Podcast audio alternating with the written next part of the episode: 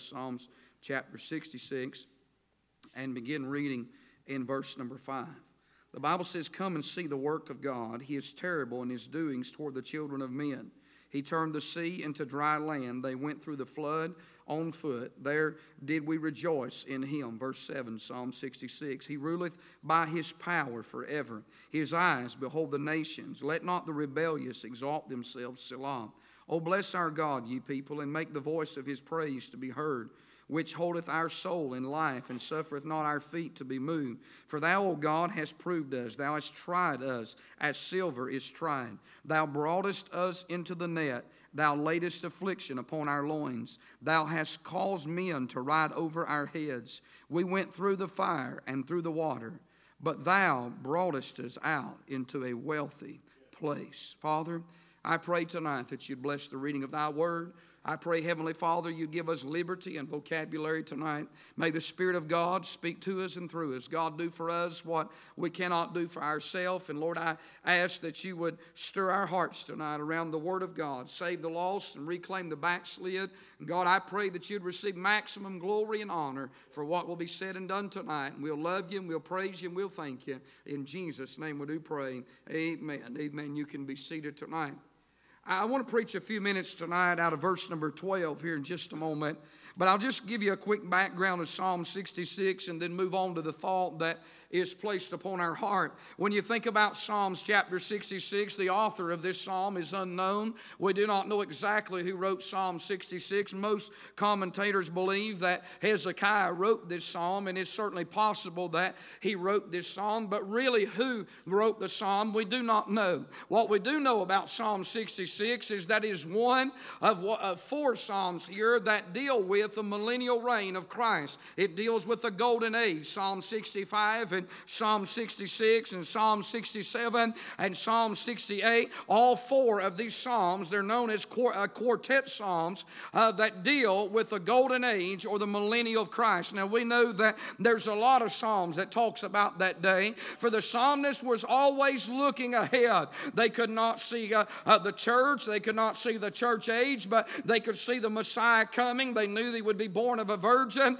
and they knew that when Messiah came, they believed that uh, when Messiah came that there would be, uh, that he would reign upon this earth. Well, we know that to be true, but it wasn't exactly the way that Israel planned it to. Messiah came and they had many pictures and types of, of who Christ would be, that he would first be a lamb, he would first be a sacrificial lamb, and then he would be a king. Amen. And when Jesus came into this world, he came into this world as a lamb, but when he comes back the second time, he's coming as a lion. Amen. The lion of the tribe of Judah. Isn't that right? So we know, we don't know who wrote Psalm 66, but one thing we know is we know the character of this man that wrote this psalm. What I mean by that tonight is when you look at Psalm 66, uh, you'll notice some things very quickly uh, concerning his character. We see, first of all, in verses 1 through 4, uh, that he's a happy man. As the Bible says, make a joyful noise unto God, all ye lands.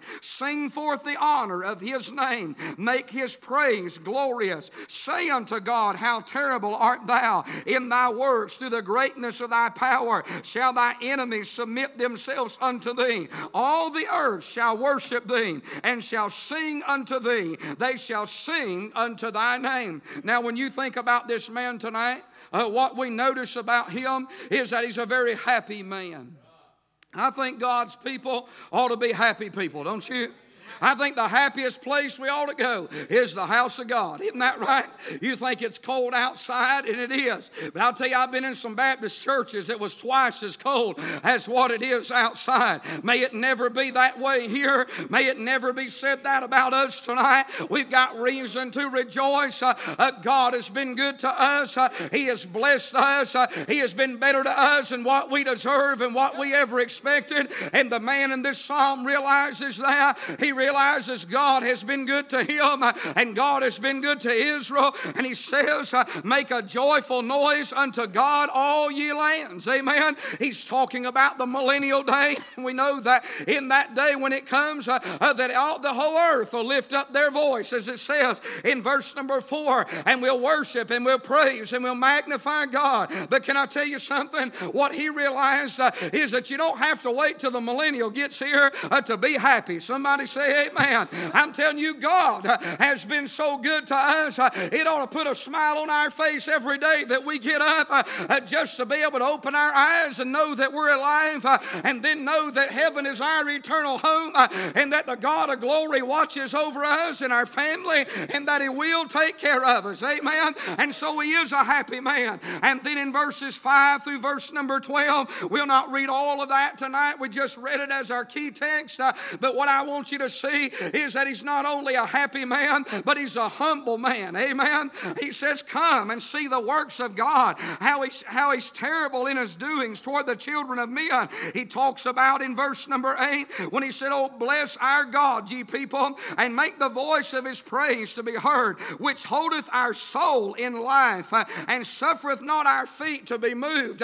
What the psalmist is saying here is he's humbling himself and he puts God in his rightful place and he puts himself in his rightful place. Amen. You know, tonight God will bless every one of us uh, if we'll just stay humble. Amen. And listen, the way up with God, you've heard it, is down, uh, and little is much when God is in it. Uh, and you and I know tonight that without Him we can do nothing, and by ourselves we know nothing, and we brought nothing into this world, and it's certain we're going to take nothing out of this world. You know what we are tonight? We're just a bunch of nothings, amen. But I'm glad God loves a bunch of nothings, amen. We're just a speck of dirt tonight, uh, and if we'll remember we're dust, uh, and that without God we can do nothing tonight, uh, if we'll stay humble, God will bless us, amen. Now, I've met a few people that they were proud they were humble. Amen. You could tell that because they talked about their humility. Hey, listen, Einstein, common sense says this that if uh, you're humble, you don't know it. Amen. And if you're humble, you don't brag about it. Isn't that right? You're not proud of it. You say, well, what is real humility? Real humility is realizing how you who you are and realizing who God is. Amen. It's realizing the insufficiency of man and the all sufficiency of God. I'm going to tell you something tonight. Man at his best is just men. Isn't that right?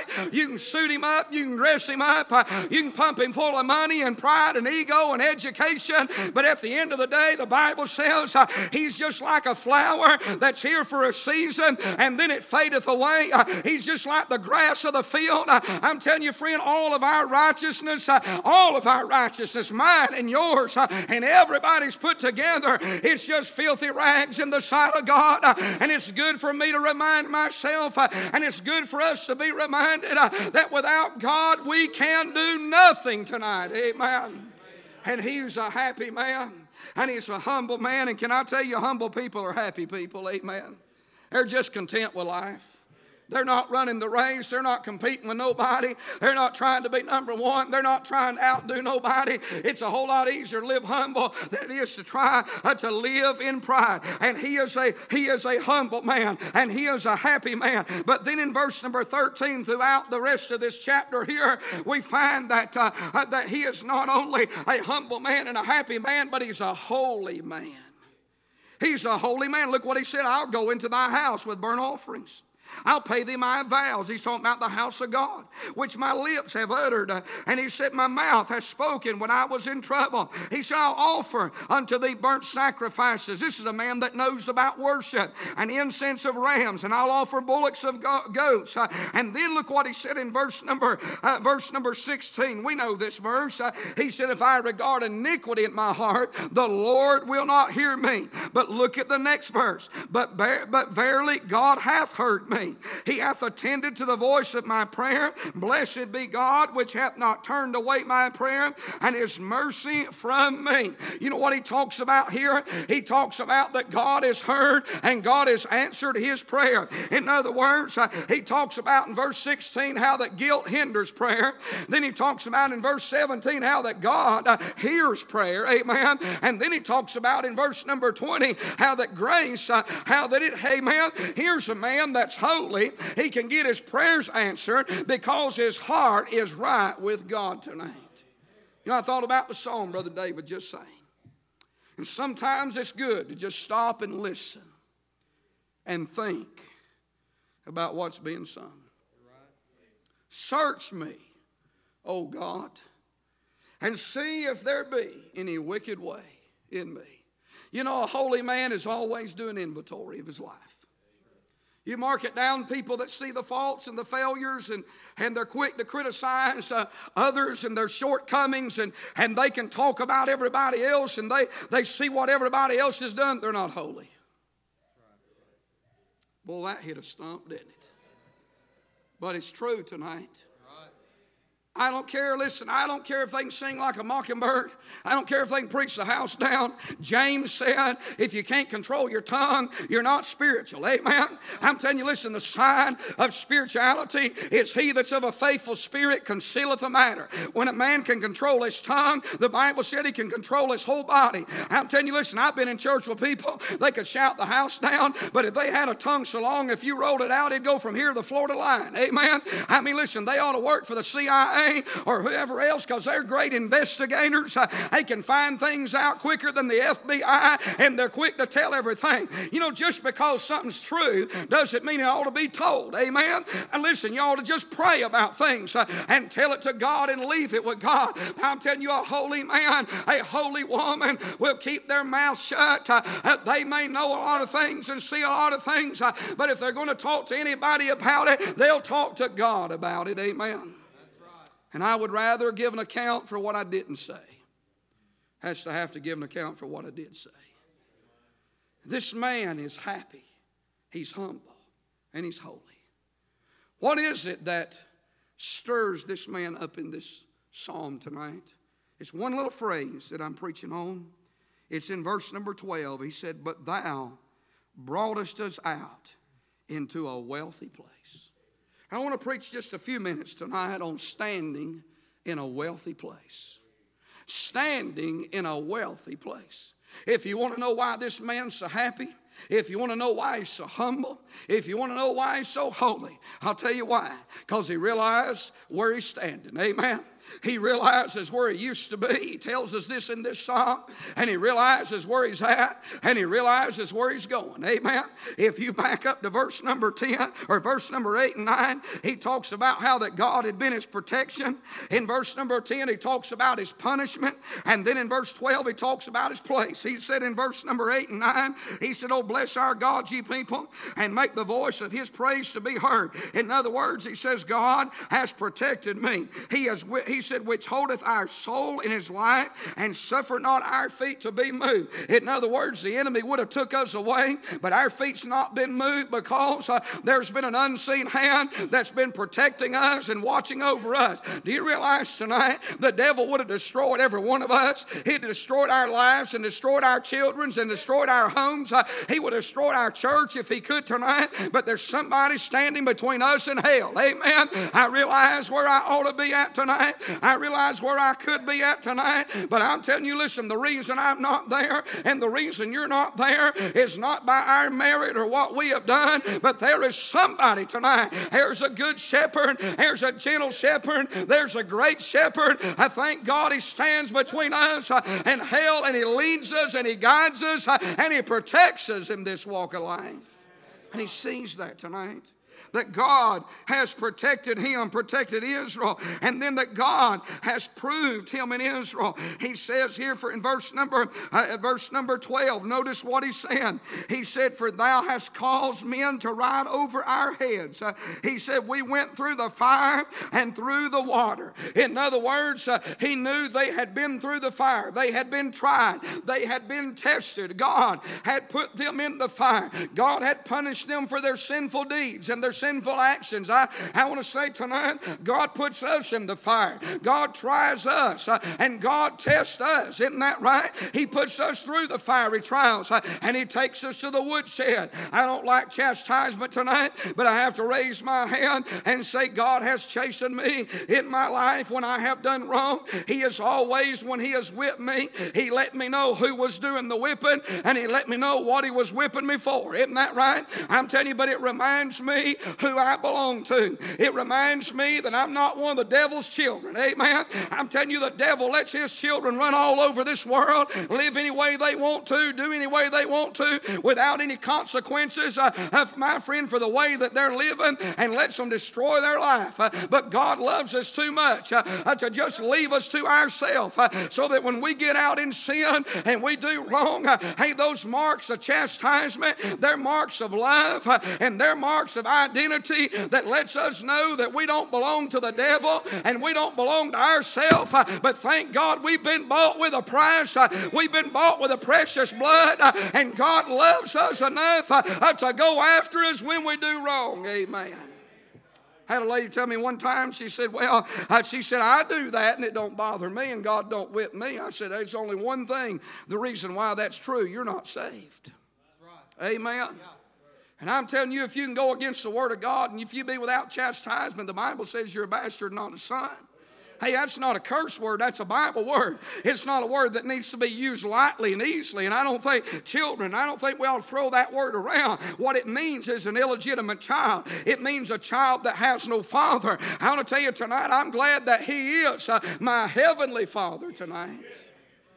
And even when I'm chastised, still a good place, ain't it? For God to go after you and remind you that He loves you. And then He says here, God, you've been my protection, you've been my punishment. But He said, You have been my place. That word wealthy. You know what that word wealthy means tonight? It's the same word, the same Hebrew. I'm not a Hebrew scholar. But the word wealthy is the same Hebrew word. It only occurs one other time in Psalms, and it's in Psalms 23 and verse 5. And the same word for the phrase in Psalms 23 5 that says, My cup runneth over, is the same word here for the word wealthy. And what the psalmist is saying is, God, you put me in a wealthy place. You brought me out of the fire. You brought me through the water. You brought me through the marks of chastisement. And God, you put me in a place where my cup just runs over. And I wonder how many of us tonight on a cold Wednesday night here in the house of God, in spite of whatever we face and whatever we've been through, I wonder how many of us tonight, when we look down life's road uh, and we look down memory's lane and we see where we started and we see what we used to be and we see the road we was headed down and we see where we ought to be at tonight and we look at where we're at and we see what God has done in our life. I wonder how many of us tonight can raise our hand and say, I sure am in a wealthy place tonight. I sure am living better than I ever anticipated. My cups are running over tonight. I'm telling you, I'm so glad I didn't get what I deserved. I'm glad I didn't get what was coming unto me. But I'm glad the mercy and the grace and the love and the kindness of an all sufficient God looked beyond my fault and He saw my Hallelujah. And He said, Boy, in spite of who you are uh, and in spite of what you've done, uh, I'm going to pick you up where you're at. Uh, I'm going to take you from the dunghills of this old wicked world. I'm going to take you from the set pools of sin. I'm going to take you from the pit and I'm going to take you to the palace. Hallelujah. I say, bless his name. I say, God is good. I say, he's been good to us. I say, glory, glory, glory unto his name. Hallelujah. Woo! I'm living in a wealthy place tonight. I'm talking about, listen, tonight, I'm telling you, we're feasting on manna for, that the world cannot give us. I'm talking about manna from on high. I'm telling you tonight, you look around, you see what God has done. You didn't pay for the peace that's in your heart. You didn't pay for a clear conscience. You didn't pay, my friend, for a good conscience. You didn't uh, pay tonight to have your prayers answered. I'm telling you, every bit of it is gifts from a holy God tonight. I could never thank Him enough, repay Him enough. And I could never put my thumbs in my suspenders and say, I've accomplished anything tonight. You say, Preacher, what would you say? I just have to say I'm in a wealthy place. I'm just, my cups are running over. Do you ever walk through your life and just say, God, I don't deserve to be where I'm at? Saved, children saved, wife saved. I don't deserve to have a good wife tonight. I don't deserve, uh, you're a lady tonight, you don't deserve to have a good husband. I'm telling you, we don't deserve to be sitting here, eh, born in America, living in the land of the free. We don't deserve to be sitting on padded pews uh, in a heated auditorium tonight uh, with Jesus in our heart uh, and a King James Bible in our hand. Uh, we don't deserve uh, to pillow our head in peace tonight uh, and know that if we never wake up again this side of eternity, everything will be all right over yonder. We don't deserve that. I'm telling you, our pockets are filled with rubies and diamonds tonight. Our names been, our hearts been washed, and our lives have been washed in the blood, and our names have been written down in glory. I'm telling you tonight, we're rich as a king. We're wealthy tonight. Our cup runs over. Hallelujah. And I bless him for that, don't you? And I'll tell you what I see in this psalm tonight is it because his cup runs over? I find that in these first four verses here that it makes this psalmist want to worship. Amen. I don't know about you. I'm telling you, it's not popular in this world. And I know that the dignitaries, they frown upon it. And dead Baptists look at it uh, like you're just shallow and emotional. Uh, but the truth of the matter is, I can't help it and I don't want to. Amen. I'm telling you, when I think about where I came from and I think about the grace of God and the goodness and the mercy. When I think about all the times uh, He should have let me go, but He ran to my rescue and my aid. Uh, when I think about all the prayers He answered uh, and all the times He's come through and all the times He's carried and He's picked me up when I wasn't worth picking up, I tell you what it makes me want to do. it makes me want to worship God. Amen. It makes me on a Wednesday night when it's cold outside throw both hands up in the air and say, God, you've been so good to me. I just want to bless you uh, and I just want to praise you uh, and I just want to glorify you. Uh, I want to sing forth the honor of His name and make His praise glorious. Amen. I don't want to talk about me tonight, but I like to talk about Him, don't you? I'm telling you, when you're saved, makes you want to worship. People go to church and they say, Why you get so excited? I was preaching in one church not far from here. And a man come up to me after church and he said, Well, I would say I enjoyed the message, but I couldn't hear it for all that hollering. I said, Come back tomorrow night, I'll be louder. Amen. I know I'm not being critical, but some people, they don't like this. If they don't, that's fine. There's plenty of dead ones. You can go find one somewhere if you want to. But I'm telling you, the fact of the matter is, uh, uh, you just can't help it. Isn't that right?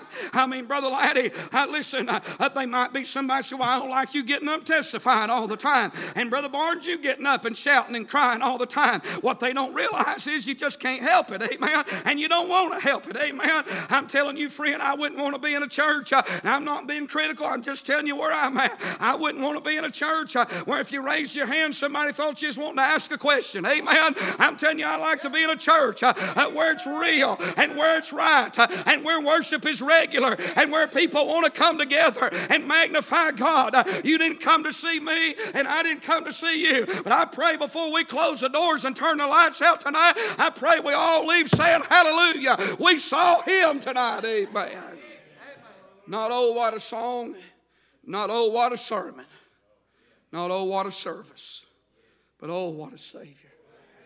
I'm telling you tonight, it made him want to worship. Secondly, I tell you what it made him want to do. It made him want to witness. Amen. Look what he said in verse 5 again. Come and see the works of God. He said, I'm telling you, if you don't believe it, come see it for yourself. Amen.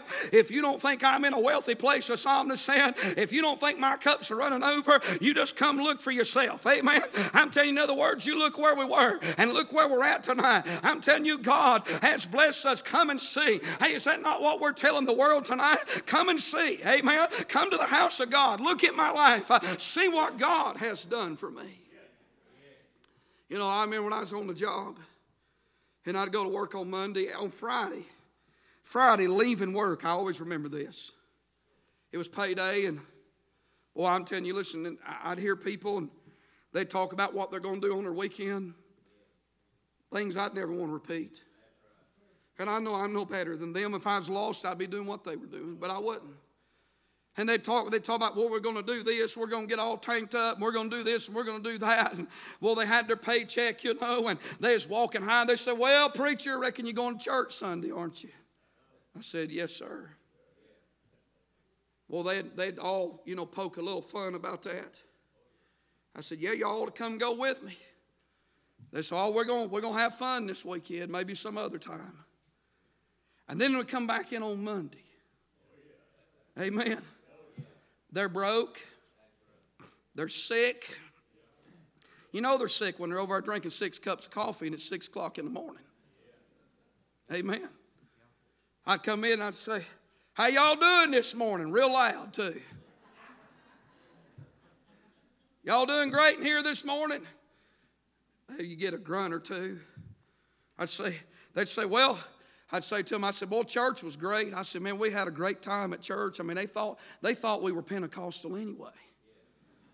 So I just went with it. I said, Boy, we had a great time at church. I'm telling you, man, it got on good, singing and preaching and shouting and praising God. We had a good time. And, and you know, I mean, by this time, they're, they're, they're, they're scattering like roaches, you know. nothing to do with that. And, but every now and then, one of them would come by they'd say this. They'd say, Will you pray for me? Oh, they might make fun of you. Amen. But when the rubber meets the road, friend, they wonder is it real? I'm going to tell you something. How people view us in this world matters. Is that right tonight? I don't care what this liberal crowd says living like the world, acting like the world, and talking like the world. It listen, you people can justify it all they want to, but I'm gonna tell you the truth of the matter is the world has no confidence in that tonight, so why should I? Amen. Brother, I'm telling you, you wouldn't fool nobody but yourself. The world knows that's not real.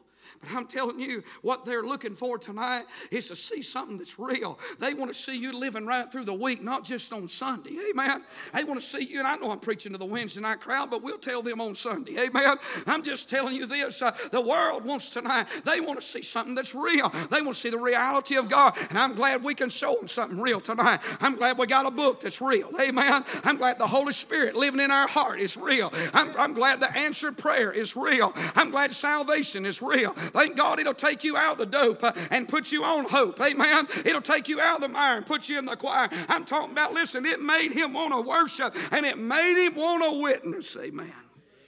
And then I want to say this it, it also made him tonight, it made him want to work. Look at verse number 13. He said, I'll go into thy house with burnt offerings. Notice he said, I will pay thee my vows. Verse number 15 I will offer unto thee burnt sacrifices of fatlings with the incense of rams. I will offer bullocks and goats. Selah.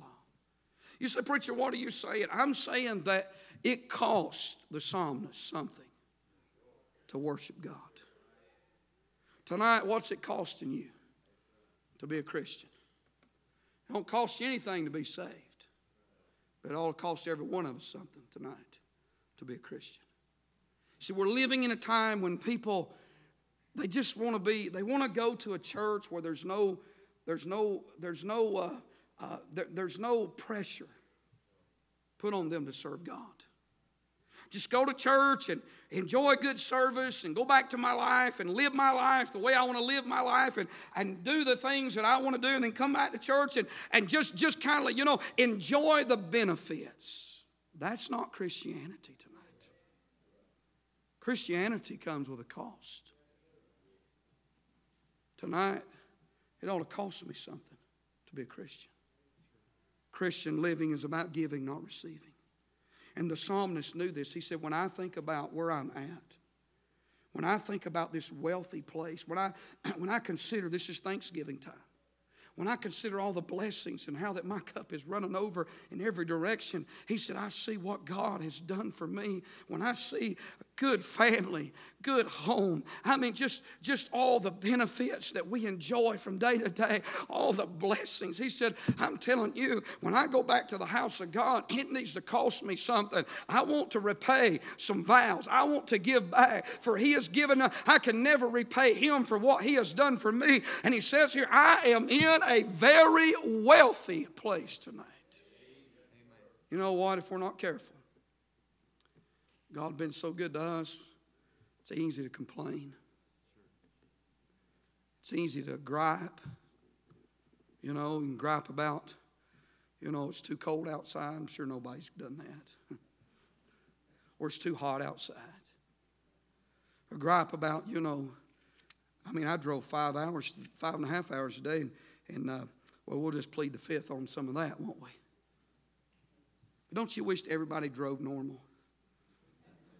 So you could get where you're going. And don't you thank God for a wife that'll pray for you that you won't gripe about traffic? She She's doing all the driving. No, I'm just kidding. But I just wish there was a I wish there was a third lane for people who had common sense. Amen. Put all the retarded people in the first lane. Amen. Right, let me just leave all that alone tonight. Don't, don't judge me until you've drove five and a half hours today. Amen. I'm sure you have. But what I'm saying is, is that it's so easy to grab a criticism when you're in a wealthy place. You ever been griping about driving and thought about you didn't have to walk? I thought about that a few times. And the psalmist says, It makes me want to work. He says, It makes me want to weep. Look what he said in verse number 17. He said, I cried unto him with my mouth. He talks about prayer in verse number six, verse 18 and 19.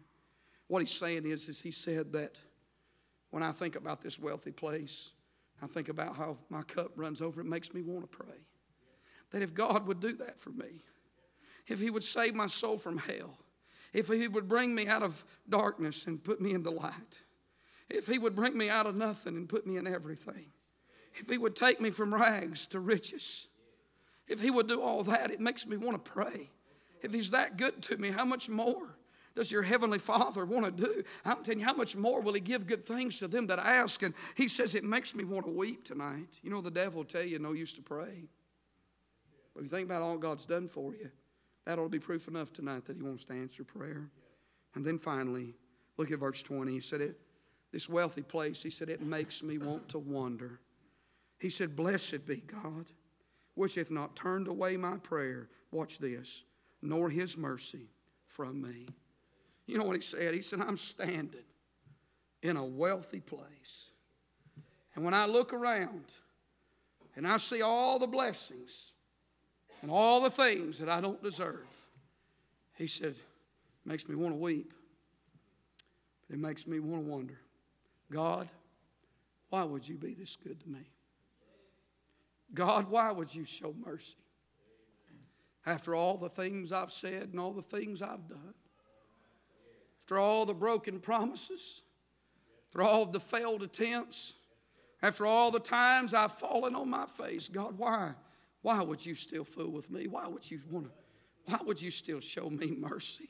Why would you let me be? You know, God should lock us all up in prison tonight. But instead of a prison, God said, Nah, I'll take you to a palace one day. One day I'll fix all this that's wrong. We'll make it all right on the other side. And one day you'll be kings and priests. And you'll live with me and you'll live with my son through eternity.